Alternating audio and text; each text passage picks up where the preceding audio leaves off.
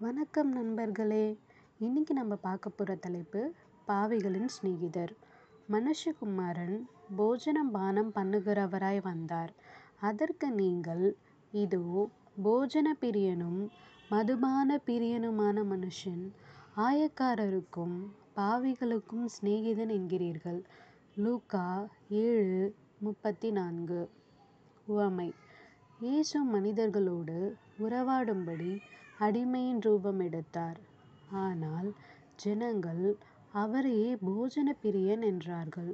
இயேசுவையே இப்படி பேசினால் அவரை பின்பற்றுகிறவர்களையும் இப்படி பேசுவது ஆச்சரியப்படத்தக்கதல்ல. நம்மை சுற்றி இருக்கிறவர்கள் எப்போதுமே இப்படிப்பட்டவர்களாய் தான் இருப்பார்கள்.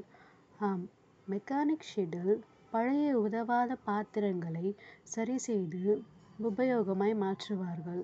அதுபோல கிறிஸ்துவின் சபையும் பாவிகளை உபயோகமற்றவர்களை ரவுடிகளை மாற்றி ஊழியக்காரனாகவும் இயேசுவை பின்பற்றுகிறவனாகவும் மாற்றும்.